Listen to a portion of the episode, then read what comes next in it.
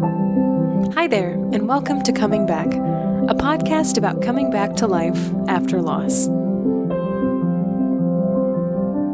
Today's show is a fun one, an episode where we look at grief through the lens of a pop culture phenomenon. This week we'll be talking about Gary Chapman's New York Times best-selling book, The Five Love Languages.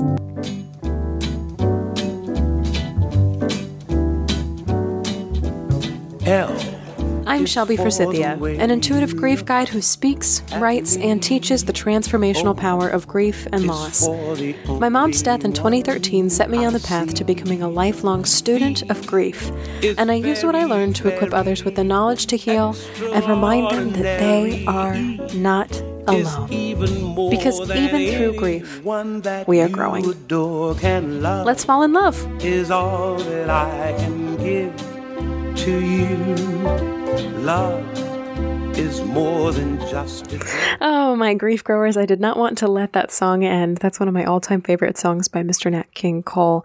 Well, hello, everybody, and welcome to our second ever Fun One episode Grief and the Five Love Languages. If this is the first episode of Coming Back you're listening to, it is awesome to have you here.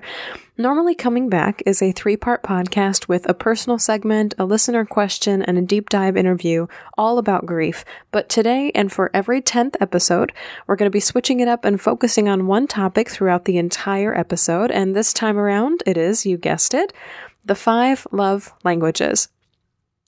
So, for anyone who doesn't know, The Five Love Languages is a book by Gary Chapman. It was originally published in 1995, but has stayed on the New York Times bestseller list since August of 2009. The reason it's so popular is because it's designed to help couples in relationships improve their relationships with each other. The long form title of the book is actually The Five Love Languages The Secret to Love That Lasts. And who doesn't want that?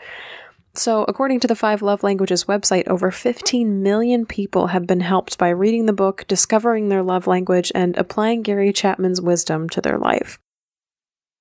The five love languages are receiving gifts, knowing that you've been thought of through a physical object or experience, words of affirmation, being praised, adored, or honored through verbal or written means, physical touch, receiving appropriate touch, holding hands, a back rub, sitting on the same side of the restaurant booth, and yes, even sex. Acts of service. This is an actions speak louder than words, having people do things with you in mind, or being thought of by having a tedious or difficult or unexpected task completed for you from the heart. And the last one, of course, is quality time, seeing and feeling that you have somebody's full and undivided attention and you are getting the most value out of your time with them. So the theory is that each and every one of us speaks in one dominant and one secondary love language. And the secret to lasting love, especially in romantic partnerships, is being able to discover and communicate your love language to your partner and speak to them in their language in return. Gary Chapman notes that until people discover and apply the five love languages to their relationships, they can only speak in and understand their own love language. So attempts made by their partner to love them via a different language may go unheard, or they may feel unheard in trying to express their love to their partner. So, one of the examples from a book is a couple who's been married for a while. The wife was feeling distant and unloved in the relationship, and her husband was absolutely baffled by it. He had been doing all of the things that he felt were husbandly, so fixing things around the house, bringing in money to support the family, taking out the trash, etc. He felt no need to express the fluffy stuff of love through things like cards or compliments or bragging on his wife in front of her. All throughout their marriage, the wife complained that she never received any of these things from her husband, but he couldn't figure out why she didn't feel loved when he was already doing so much for her to show her that he cared. When the husband didn't understand was that he was trying to speak to his love to her through acts of service by doing things around the house, by fixing things, taking out the trash, bringing in money, uh, doing the dishes. But what she wanted from him and what she most responded to was words of affirmation. Tell me I'm beautiful, brag on me, say that I mean something to you. So, does this story mean that the husband and wife are incompatible? Maybe, but probably not. What it means is that they're just not speaking each other's love languages because they're not aware of them. You don't have to group yourself with other quality time people if you're a quality time person. You don't have to group yourself with other words of affirmation people if you're a words of affirmation person. All you have to do, according to Gary Chapman, to make relationships with others work is pay attention to, learn, and practice the love languages of others so that they understand and can feel your love in their language.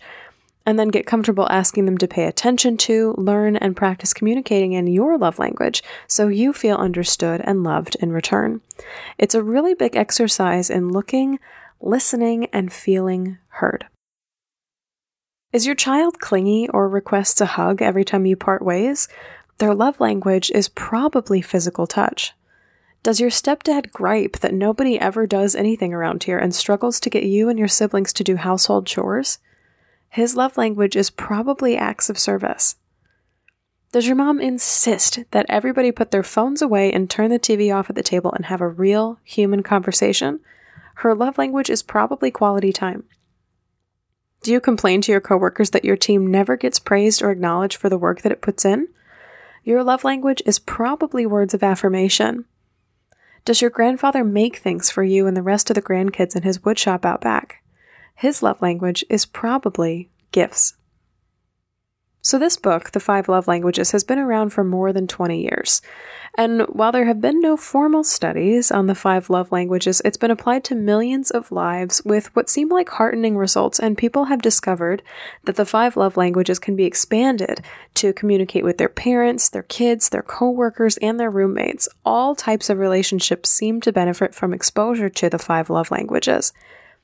I first learned about the five love languages in college. I actually took the quiz online, which you can find at five, the number five, lovelanguages.com. And there's a link to this in the show notes as well. And when I was in college, I discovered that my primary love language is gifts. My second love language, which came as no surprise because of how much I like to write and talk, is words of affirmation. So I used this information to let my partners know how I saw and understood love and was able to more clearly state what I wanted and needed from them in relationships going forward. I've also asked my various partners to take the quiz if they were up for it in the first months of our relationship so I could learn to speak their language to them as our relationship grew. So to me, the five love languages is something kind of like a horoscope or a Myers Briggs type or a four tendencies framework. It's just another lens to see and love your fellow humans through. It's another lens through which we can understand each other. So, my goal today in applying this fun and helpful framework to grief is to give you some practical ideas for using the five love languages in your world. I'll give you tips for you if you're grieving. I'll tell you how to honor somebody's love language after they've gone from their life, whether that's through a death, divorce, or other loss. And I'll tell you how to help a griever through their love language. So, first off, we'll start with receiving gifts. So, if you're a person who's grieving and your love language is receiving gifts, the best thing you can do is when people say, Let me know if I can do anything for you, ask them for exactly what you want. You can say something like, I really feel the most loved when I'm receiving things that help me out. Would you be able to X, Y, Z? It's kind of nice because physical items are often the easiest way for other to show a griever that they care. So if you've just been through a natural disaster, maybe you need diapers, maybe you need socks, maybe you need blankets, whatever that may be. If you've just lost a loved one, maybe it's prepped and frozen dinners for the next month or two, or somebody else to provide flowers for the memorial service. Maybe you just can't. If you've just been through a divorce, maybe it's a handwritten card checking up on you six months from now. One of my favorite exercises from episode two of Coming Back is giving people a specific time to reach out to you after your loss. So often a lot of people forget about or or they stop talking about our griefs after a while. So it's kind of nice to give a gift to yourself and have somebody check in with you through a card or phone call or some kind of small gift through the mail one week or 6 months or a year from the day of your loss. You get to choose the time frame there, but think of it as giving yourself a gift forward into the future. If the person you lost had gifts for their love language. They took special care to pick things out for you on special occasions and even during the everyday. So, a great way to honor their memory would be to, of course, give things. A trip to Goodwill or your local thrift shop would be a great way not only to to part with some belongings that you're okay getting rid of, but to pay forward your loved one's belongings to other people who could use them more. Another way to do this is to regift items from the house to others, maybe family or friends that need them. Cooking gadgets, clothing, what have you. One of my favorites is to give musical instruments that are no longer used to a local high school or middle school band. Often these places can't afford instruments of their own and are always taking donations from the community, no matter what state they're in. You can also organize to send flowers monthly or yearly to a grave site. You could get a subscription. You could, you know, just mark it in your calendar to say, hey, today I'm going to send flowers. I'm going to give that gift in honor of somebody who loved giving gifts. You can always, of course, put your money where your mouth is and donate to a charity or cause that they would have supported. You can have the kids help make homemade thank you cards for everyone who's helped you during your loss and recalibration period. You can pick a special item, maybe something that's too hard to part with, and keep it in your home. You can definitely use this as an opportunity to make a shrine or or set up just a little nook in your house where you feel comfortable having the physical presence in the form of this gift in your home. And of course, wonderful gifts in honor of people who loved giving gifts are framing old photos or articles about the person that you lost. In order to help a griever whose love language is gifts, the first thing that should pop into your brain is what physical item could they use right now? And a lot of people have like some quick grab ones that they use for grief, and a lot of these are flowers, a card, casserole slash dinner slash meal prep. Um, but what a lot of people don't think about are wearable items like clothing or jewelry, or a keepsake item like if it's around the holidays, maybe a Christmas ornament, or a photo in a frame, or a quilt. If you listen to episode 16 of Coming Back, when we were talking about having trouble sleeping through grief, maybe something to help them sleep would be helpful. So, like a pillowcase or a lavender pillow spray or an eye mask or earplugs or a sound machine. And then, of course, of course, of course, in grief, you never know what somebody you love is going through, even if you're there all the time. So, if all else fails, there is nothing like a gift card for groceries, a massage, straight cash, those little Visa or MasterCard cash gift cards, home repair, mechanics, dinners out, what have you. There's almost nothing that I can think of that gift cards cannot be used for. So, as somebody who resonates most strongly with receiving gifts, I was surprised and wowed and brought to tears when my college advertising class sent flowers to my home address the week that my mom died. We were all we were all on Christmas break, and I was just so surprised and so honored to know that they chipped in their money and sent beautiful purple hydrangeas my way. They just let me know they were thinking of me, and I instantly started crying. I also told another story in one of my grief recovery groups. Um, my situation was a little unique in that my mom got the strange blessing, I guess if you can call it a blessing, of knowing a couple weeks before her death that she was going to die. So she got the opportunity to plan some post death gifts for my sister and me. Uh, unbeknownst to us on my graduation day, which was six months after she died, my aunts approached me and my sister with gifts that they were tasked to pick out in honor of my mom. They let us know that for each major milestone my sister and I hit in our lives, there would be a pre planned, pre orchestrated gift from mom waiting for us that was chosen by her before she died. And I get chills talking about this, but that to me is just way cool. That is way cool. And I know I am in a place where I am so lucky. I am beyond lucky to get to receive these gifts from her through major milestones in the rest of my life when she can't physically be here. So, now let's talk about words of affirmation. So, if you're grieving and your love language is words of affirmation, something you can ask people is to affirm your choices and actions through their words. Let people know that what really helps you is words, both written and verbal, about being able to make it through, about being able to do this, that you're doing the right thing, that they have faith in you, that they've been where you are. A note of encouragement or a shared story of loss can really connect you to others who are going through this loss with you. It might also help you to join a support group, whether it's online or in person, that can affirm what you're going through. Having people's eyes and ears on your heart can really be helpful when you're going through grief.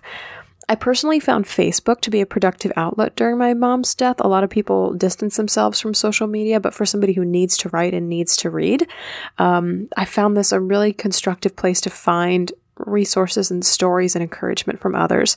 If you're looking for a community like this, you can always join my private Facebook group, The Grief Growers Garden, which is a great place to hear phrases like, and I see this a lot, me too. I'm so sorry. And you've got this. There are tons of Facebook groups out there, both for specific losses and just loss in general, that are a great place to go if you're grieving. If you're honoring the loss of someone whose love language is words of affirmation, you can probably tell this was their love language by their love for words. So maybe they were a big reader or maybe a big writer. Maybe they were the speech maker at family or friend gatherings. Maybe they were somebody who kept books of poetry or they kept a regular journal, or they always were sure to compliment you through words wherever you are and regardless of what you were wearing. So the first thing that comes to mind for me here is is doing something like a family history, especially if the person you lost is a patriarch or matriarch of the family. You can use their death as an opportunity to open doors to storytelling about where you came from and what your family tree looks like, and start writing it down. The second thing I'll recommend is to start a blog or a journal in honor of the person you lost. You can share your words with others, so if they're walking this road, they can see that others have made it through this type of loss before them, and they can see the humanity in your loss as well. This is my big mission, my big why behind doing Coming Back, which is why I just love words of affirmation so much. Another thing you can do to honor somebody that you lost whose love language was words of affirmation is to write love letters to yourself, maybe from yourself or maybe from them. Or record love letters to yourself through video, and you can watch these one week, one month, one year, 10 years out after your loss. You can keep these forever just as, as written or spoken pieces of, of your journey. Similarly, you can write love letters or make videos of everything you love and remember about the person or the place or the thing that you lost. I know things like remembrance videos or, or slideshows are really popular for people with words of affirmation. Another short and sweet one is to write a song. Pair it with some music. Uh, another one is to write a poem to read at a memorial service or the anniversary of a loss, maybe a get together a year or two later. One that's neat uh, that I actually learned as a kid, and this can apply especially if you're religious or spiritual, is to start including your loved one that you lost in your prayers. Alive or dead, no matter the type of loss, it can be really comforting and homey and just grounding to include them and speak their name in a small, spoken or written ritual like prayer every day. If you're seeking to help a griever whose love language is words of affirmation, you can encourage them through your words. I have faith in you. I support you making this tricky judgment call. I know things are hard right now, but I'm here and I see your strength and I see your bravery through this. I'm proud of you. For more ideas, you can check out episode three of Coming Back. That's full of things to say to comfort someone who is grieving. If that's not quite your style, you can also leave heartfelt notes all over the house or hide them under their windshield wipers or put them in their purse. You can send your grieving friend a text, a video, or a Snapchat sending your spoken love. You can leave a loving voicemail if you still use the phone. You can use a program called Slydial to go straight to voicemail. And of course, there's a voicemail waiting for them without them knowing they've received a call. So it's kind of like a surprise greeting for them. You can send a card, especially over distance, or an email relaying your love and support. You can remind them that not all words, especially religious leaning ones or the time heals all ones, are true or helpful, and they don't necessarily have to listen to advice that doesn't resonate with them. You can also send them a poem or a song with lyrics that would resonate with them, or make them a mixtape of some of your favorites. Alrighty, let's tackle the love language of physical touch. I'm going to start this off as a disclaimer and let you know that physical touch is not limited to the sexual side of things. The book gives this as a disclaimer as well. Enjoying physical touch includes everything from having your back scratched in the right place to having your hand held during a sad or scary event, or just wanting to be in the same room as people instead of in another room on your own. Physical touch is defined by the five love languages as communicating through appropriate physical touch. This can this can certainly include hugs, kisses, and sex, but can include a lot more than that as well under this big physical touch umbrella. Okay, so if you're a person who's grieving and physical touch is your love language, ask people you love to stand close to you at a wake or memorial or other funeral service. Sometimes it can really just help to have them in close physical proximity to you. You can book a massage, a mani pedi, or a haircut the day that your divorce goes final.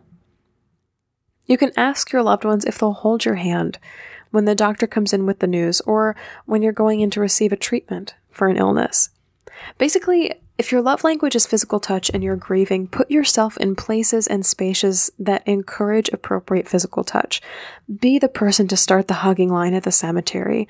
Touch the arm or the shoulder of your kids as a silent reassurance that you're still there with them. Sit close to your family and friends when they visit your house. If sex is something you want during your grieving, ask for it. Say, I know I'm loved and cherished when I'm physically close to you. This is not a numbing out for me. It's a way to strengthen my connection to you. Get consent first from your partner, of course.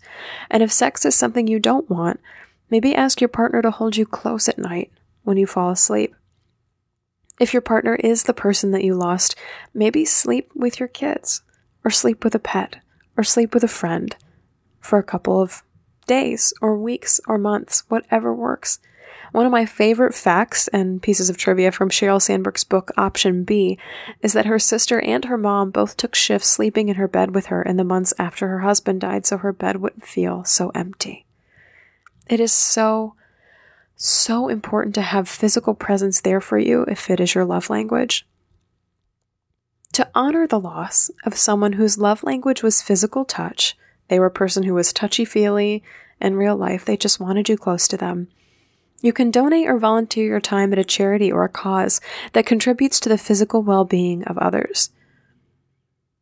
You could devote your body to getting yourself in shape, focusing on your body, your physical body, as a sanctuary. You continuing to live after this loss can be a tribute to the life you shared with the person you lost. You can have a tradition or instate a tradition every night where you hold hands at the dinner table and say something you remember about the person that you lost. You can wear the clothing or the jewelry of the person you lost so you can literally touch them on your body whenever you want. I have a sweatshirt, that's my mom's, t shirt, that's my mom's, a couple of pieces of jewelry as well, and it just feels like she's physically close when I wear those things. You can energetically channel, if this is a gift of yours, you can energetically channel your loved one when you go to embrace or kiss or sit with others. Mirror their physical gestures and bring them to life through your own physical actions. One of my favorites is to do a meditation or a mindfulness exercise where you look at living relatives of the person you lost and notice what features they have that belong to your loved one too. Maybe you've never noticed them before. Maybe you always have. And maybe you have them too. To help a griever whose language is physical touch, sit close to them at services and memorials. Be physically present wherever you can as things happen and as this griever asks you to be. Don't crowd them, but do use that sixth sense that we all have to reach out and to touch them when it's appropriate.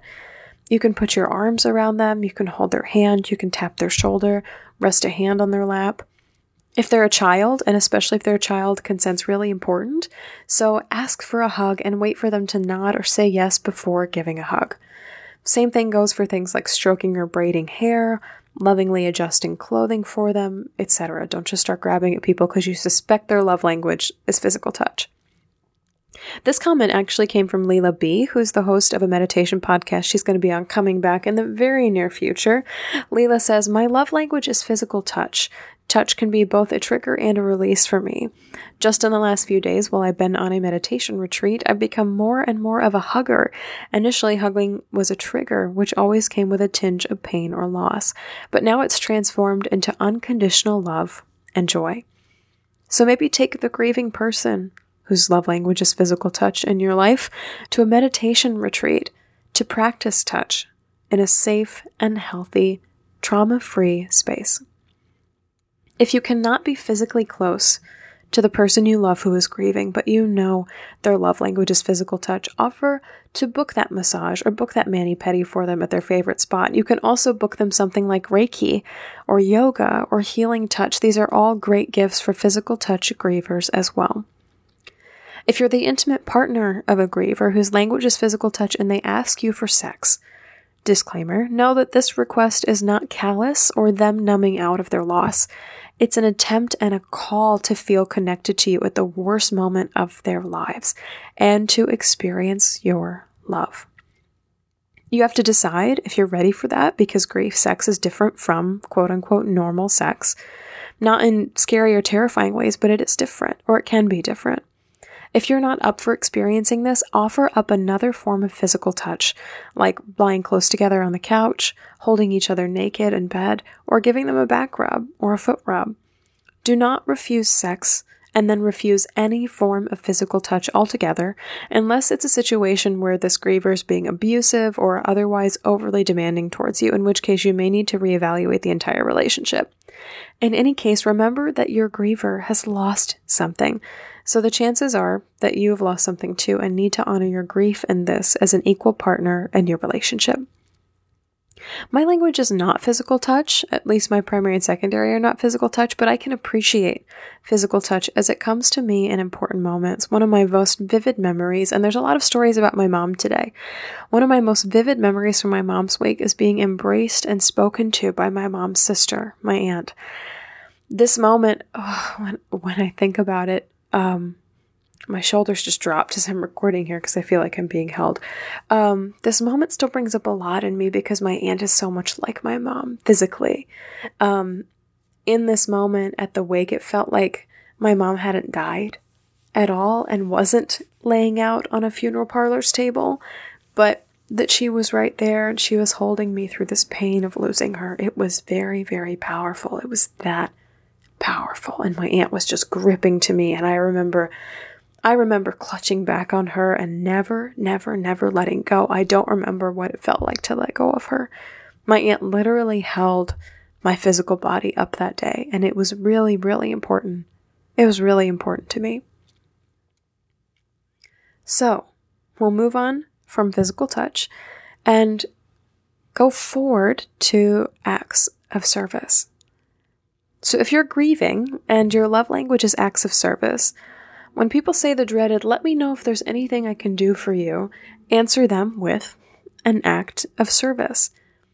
Ask yourself, what will really help me out right now? Really? Is it having somebody mow the yard for you? How about watching your pets when you have to go to a funeral out of state? Is it carpool to chemo or for your kids to get to school so you can take care of your spouse? What would be the most helpful thing for you right now in this moment? Ask for people to perform services for you that you really need. Will you help me take all these things to Goodwill? Can you help me organize a yard sale?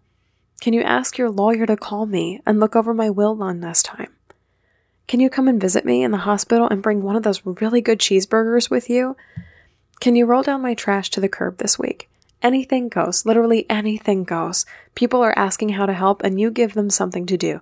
You give them something to do, my little acts of service grievers.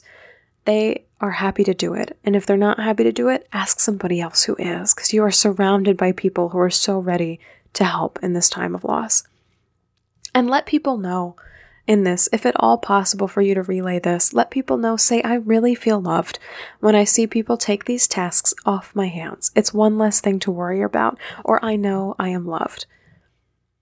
If you're honoring someone you lost whose love language was acts of service, if in life they did for others over and over and over and over again, the way to honor acts of service in death is to serve in life. This could be paying it forward in a way that they would have, volunteering your time or your energy doing a project that they left unfinished. Maybe it's helping the neighbor kids finish that treehouse or fixing up their favorite car or repainting your dining room. This could also be volunteering with an organization that supports their mission, like a soup kitchen or a domestic violence shelter or a national cancer fighting program. You could also do something nice for the team at the law office or the hospital or the funeral home or the religious organization that helped your loved one in the last months or years of their life, who provided service to them. Maybe now you can provide a service back. You can also, this is kind of a funky one, you can also reframe household chores for yourself or your partner or your kids. Something like, remember, Nana always said, to help is to love. How about we do the dishes together in honor of her? So, to turn chores into kind of an activity, an act of service where you remember the person you know and love who most served. And then, lastly, of course, is to give money in their name to a service oriented organization. Maybe one that helps the homeless find careers, or trains immigrants in a useful trade, or gets LGBT kids off the streets and into safe and loving homes. Anything that's got a spirit of service. If you're trying to help a griever whose love language is acts of service, do something for them. You know that their love language is acts of service, so choosing something that needs doing and just doing it. Rarely, unless it involves entering their home, i.e., providing childcare or pet sitting or plant watering or bringing in the mail, rarely do you need to ask permission to perform an act of service. If it is kind and if it is helpful, just do it. This comes from the book There Is No Good Card for This. If it's kind and it's helpful, just do it. Don't hesitate. It's the same thing as don't hesitate, just reach out. Don't hesitate, just do it. I won't read through the list that I proposed at the beginning of the acts of service piece because there are a lot of great ideas there. I'll also say go back and listen to episode three of Coming Back, which provides a lot of examples of acts of service for the first weeks of the loss all the way through the lifetime of a person who has lost someone or something. And then the last of the five love languages is quality time, which I personally think is appropriate given all the quality time we've spent together today. If you're grieving and your love language is quality time, ask people to spend time with you. Seems obvious, but it can be, you know, really tricky when you're grieving because people think they need to be profound when they spend time with a griever, but they don't. They just need to be there with you. So, whether this is in person or over the phone or on FaceTime, ask people to spend uninterrupted, undistracted time with you. You can play a board game together. You can do something with your hands. You don't have to just stare at each other. You can catch up on your days, just listen to each other talk, or you can just sit in silence. You know, there's those people you can just sit with in comfortable silence and you don't have to say anything. Just ask to be with the people you love. Say something like, I really feel loved when I get to see and spend time with you. Instead of going out to eat after the wake or memorial, you can host a potluck or a catered dinner at your home where you can really spend time with your family. You can turn on that movie you've really been wanting to see with your girlfriends and talk about it afterwards. You can sit together with your partner on the porch or in the backyard and watch the sunrise or the sunset. Quality time is all about asking other people to be present with you. So, to honor a loss of someone whose love language is quality time, spend time honoring them. Develop a ritual, a ritual, a ritual where you speak to them or write to them or simply just channel their energy into your space. You can light a candle during this or have a picture displayed where you can have a conversation with them. You can check out episode four of Coming Back, where I talk about the power of rituals for the people that we've lost. You can spend time, quality time with friends and family who have also lost this person. Unplug from your phones and your TV and just sit face to face. Share stories of the person you lost, and you can dig deep with this into fond memories. Hey, did they ever tell you the story about the time that this happened? Didn't she tell you about this when you were 16? Can I hear the whole story now? Give the other people you're with your undivided attention when they speak. Plan weekly or monthly or yearly get togethers with the people you love in honor of the person that you lost. Devote time in your week to doing something they would have liked to do with you. This can be hiking or painting or shopping or reading. Spend half an hour, 10 minutes, 20 minutes, an hour a week spending quality time with their memory through a new hobby that you take up. If you want to do more, you can always, always, always volunteer your time for a charity in support of something your loved one loved. You can give back to others by playing music, or by reading, or by serving at your local community center. Participate in politics or activist movements that honor their spirit and values. Anything that brings your loved one's life to life through your time, through the use of your time. If you're looking to help a griever whose love language is quality time, be there for them. This is one of the hardest things to do as a bystander to grief because it doesn't seem like enough. But let me reassure you here on Coming Back, Grief Growers, it is enough. Again, jump back to Coming Back episode 3 to listen to more about why just being there is so, so powerful to grievers. Just sit across from them. Listen. Listen. Yeah, open your ears and your heart to whatever they're going through. Help where you can and where you're asked to, but mostly just be there and listen. Go out for coffee.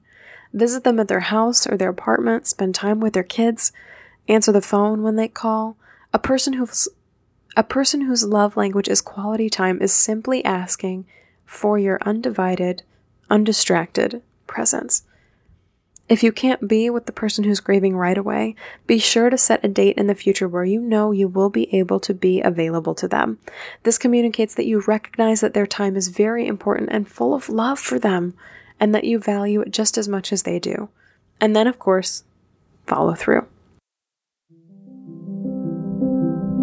Well, my grief growers, that's the package I've got for you today on this fun one episode of Coming Back. Remember to find your love language. You can take the quiz online at fivelovelanguages.com, and then I strongly encourage you to listen to this episode again and see as a griever to honor someone you have lost or to help a griever how you can best apply your love language into that scenario. You can also find a link to the quiz in the show notes. I just want to add as an ending note here today that there is no time frame on telling people that you love them. Similarly, there is no such thing as too late to touch, to speak, to spend time, to serve, or to give a gift. We are always learning and we're always growing and we're always grieving in a way. So, if this podcast inspired you to reach out to someone you love in their love language, do it. And if you're grieving, by all means, don't be afraid to ask for exactly what you want and need, especially if you've heard it said on this podcast today. Join me tomorrow, September 28th, on Facebook Live at 1 o'clock Chicago time. We'll talk about grief and the five love languages. Of course, I would love for you to tell me yours. Please subscribe to the show and tell a friend about coming back because you never know what somebody you love is going through. A huge, loving, words of affirmation thank you to Mr. Addy Goldstein, who composed our theme music. You can find me on Facebook at Shelby Forsythia, Intuitive Grief Guide, Instagram at Grief Guide Shelby Forsythia, or simply shelbyforsythia.com. If you'd like to leave a question or a comment for a future show, leave a voicemail or text 312 725 3043 or email me at shelby at shelbyforsythia.com, subject line podcast. As always, my dear grief growers, it was beautiful sharing this space and this time with you today. I see you. I am proud of you and the work that you are always doing in the world. And I love you. Because even through grief, we are growing.